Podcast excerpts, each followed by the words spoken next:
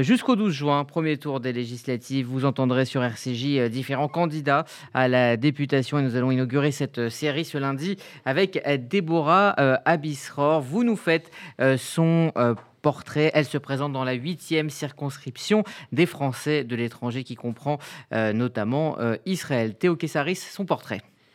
Oui, Rudy, donc à 36 ans, Déborah Abisror est candidate aux législatives sous la bannière Ensemble pour être députée des Français de l'étranger de la 8e circonscription. Née à Paris, elle a suivi des études de droit à la Sorbonne. Elle s'est engagée dans l'associatif européen, notamment à la tête de l'EUJS, l'Union européenne des étudiants juifs, entre 2010 et 2012. Elle se dit d'ailleurs très mobilisée contre le racisme et l'antisémitisme et elle a fait évoluer la législation européenne sur le sujet de la transmission des mémoire génocidaire. Déborah Abisror a ensuite travaillé en consulting pour des parlementaires et des groupes politiques à l'échelle nationale et européenne. C'est également une fidèle de longue date de la majorité présidentielle. Oui, après neuf ans passés à l'étranger, en Belgique, en Israël et en Grèce, elle est revenue à Paris pour participer à la campagne d'Emmanuel Macron en 2017. Elle a notamment accompagné les candidats aux élections législatives sur le terrain. Après l'élection d'Emmanuel Macron, Déborah Abisror est nommée chef de cabinet de Brune Poisson, alors secrétaire d'État à la transition écologique et solidaire. C'est une expérience qui durera presque trois ans. Oui, en mars 2020, elle intègre le ministère des Solidarités et de la Santé en tant que chef de cabinet d'Olivier Véran. À l'heure où les confinements se généralisent à travers le monde, elle participe à la gestion de la crise du Covid-19, une action au sein de l'appareil d'État qu'elle met aujourd'hui en avant pour justifier son projet d'entrée à l'Assemblée nationale. Merci Théo Kessaris pour cette présentation de Déborah Bisror que l'on accueille. Bonjour. Bonjour, merci, merci d'être avec nous euh, aujourd'hui sur RCJ pour euh, parler de votre engagement et de votre projet donc dans cette, euh, dans cette circonscription, huitième circonscription des Français de l'étranger qui comprend notamment Israël mais aussi d'autres pays comme l'Italie ou encore Chypre, la Turquie, la Grèce. quels sont les... Il, Théo vient de, parler de, votre parcours, un, un, parcours en cabinet ministériel. quelles sont les raisons qui vous ont poussé à aller sur le devant de la scène lors de ces prochaines législatives je vous parle de Tel Aviv d'ailleurs. Euh, j'ai travaillé cinq ans au gouvernement, j'ai été militante associative avant et je me suis rendu compte de l'importance d'avoir un député de la majorité pour pouvoir faire avancer les dossiers. Je me suis rendu compte à quel point lorsqu'on faisait partie de la majorité, on pouvait avoir un impact beaucoup plus important, peut-être parfois moins visible puisqu'en fait il y a des résultats. Donc en réalité, on entend moins parler des problèmes. En fait, on entend souvent beaucoup plus parler des problèmes que des solutions en réalité. Et donc, les députés de la majorité sont parfois moins visibles, mais ils ont plus de résultats. Et je pense que notre circonscription, la huitième des Français de l'étranger, euh, donc comme vous l'avez dit, j'ai été une Française de l'étranger pendant plus de dix ans. J'ai habité dans divers pays, euh, dont ici où ma famille vit depuis plus de 20 ans, euh, mérite un député de la majorité pour pouvoir faire avancer les dossiers, pour pouvoir faire avancer plein de sujets que les Français de l'étranger, euh, auxquels les Français de l'étranger font face, que ce soit les délais de carence, que ce soit les problèmes de CSG, CRDS, mais aussi plein d'autres dossiers sur les impôts, sur sur plein d'autres choses.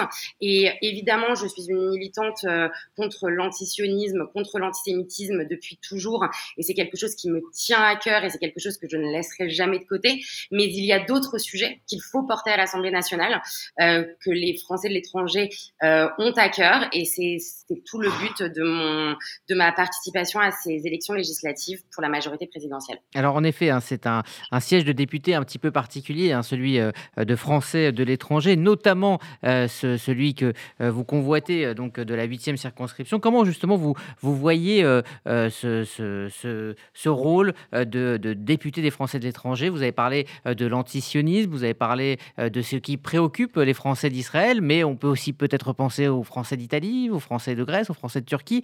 quel est, quel est le, le, sens de, de, ce, poste un, petit peu particulier? Oui, c'est exactement ce que je disais, c'est que cette circonscription, elle regroupe huit pays et que les Français de l'étranger euh, méritent un, député de la majorité qui va s'occuper de tous leurs sujets.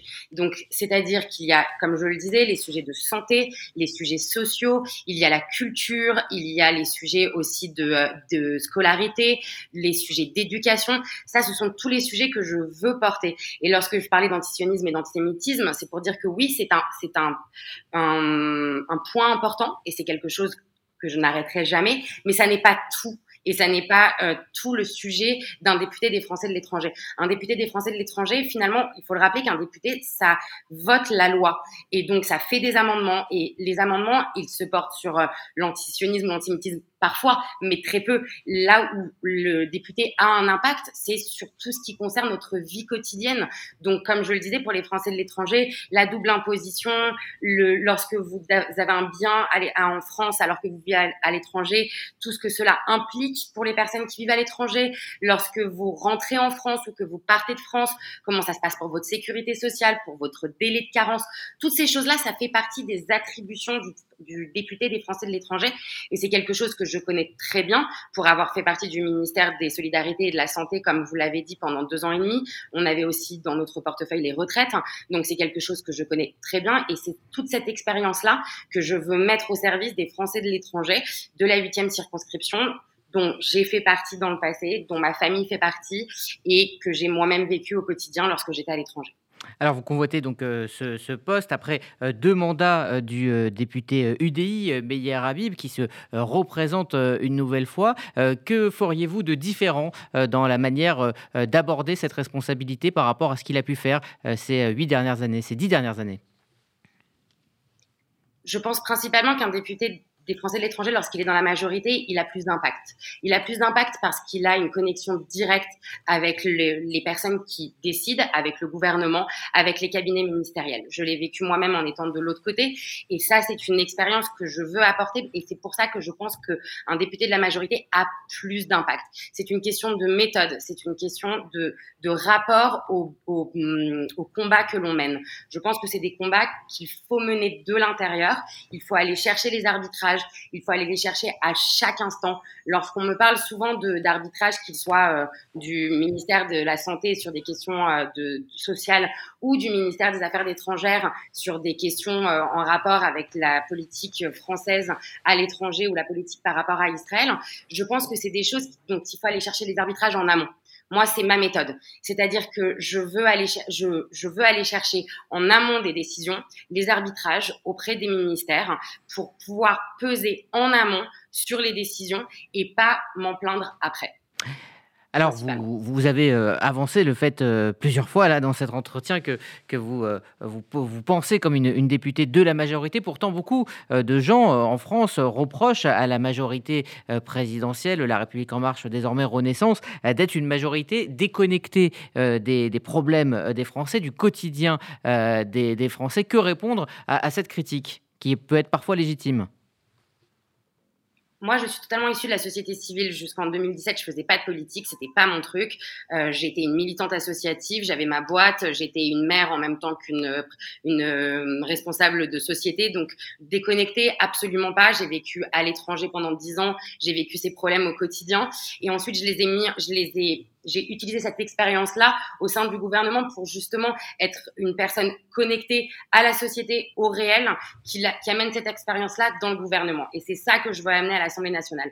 Je pense très sincèrement qu'on fait un reproche aux députés de la majorité par un manque de visibilité, entre guillemets, des combats qu'ils portent, parce que l'on entend beaucoup des députés de l'opposition, que ce soit des députés LFI ou que ce soit des députés euh, de, la droite depuis, euh, de l'extrême droite depuis ces cinq dernières années, mais ce sont des députés qu'on entend beaucoup euh, vociférer, mais que l'on entend au final, il y a peu de résultats.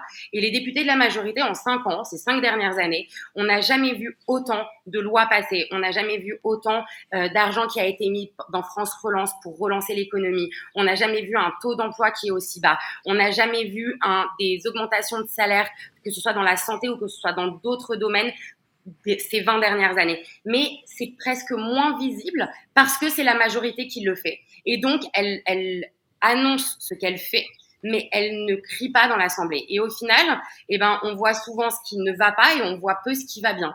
Et je pense que ça a été aussi tout le reproche qu'on a fait à la majorité, alors que les résultats, ils sont là et que notre pays est dans les, est dans les taux les plus élevés euh, en termes d'emploi, en termes de relance, en termes de, en termes de PIB de toute l'Europe.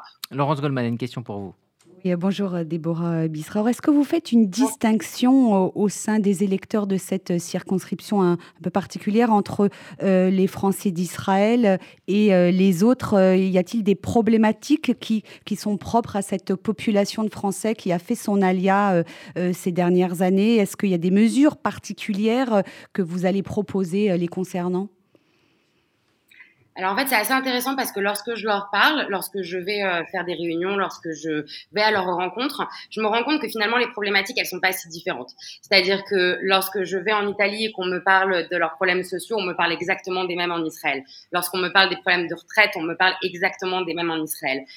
Alors il y a moins de sujets sur l'éducation puisqu'il y a une intégration à la société israélienne un peu plus forte et donc il y a moins d'envie de mettre leurs enfants dans des écoles françaises comme ça peut être le cas en Italie ou en Grèce euh, où je suis allée aussi. Euh, maintenant, néanmoins, il y a des problématiques euh, en Israël qui sont en rapport avec leur, euh, leur rapport à la France, comme l'antisémitisme et l'antisionisme, aussi de fait de la façon dont a été euh, vue cette position de député des Français à l'étranger ces huit dernières années par eux. Et donc, il, il, est aussi bien aussi de leur rappeler souvent, et c'est ce que j'essaye de faire, que nous sommes aussi là et que cette position est aussi là pour tous ces problèmes du quotidien qui sont très similaires à ceux du reste de la circonscription. Et puis, dans le reste de la circonscription, il y a d'autres problématiques du fait qu'ils font partie de l'Europe pour certains pays. Alors, la Turquie mise à part, ils font aussi partie de l'Europe. Donc, du fait qu'ils fassent partie de l'Europe, il y a des choses qui rentrent dans les traités européens qui, qui fait qu'ils n'ont pas euh, les mêmes euh, les mêmes problématiques parfois qu'Israël. Euh, et notamment, par exemple, par la francophonie. Moi, c'est un combat que je veux absolument porter pour Israël, qui est particulier à Israël. C'est de rentrer dans la francophonie. Il faut se rappeler quand même que en Israël, même si on parle de 3 à 400 000 francophones, certaines études montre qu'il y a presque un million de francophones en Israël et qu'Israël ne fait toujours pas partie de la francophonie et que c'est un combat que je veux absolument mener.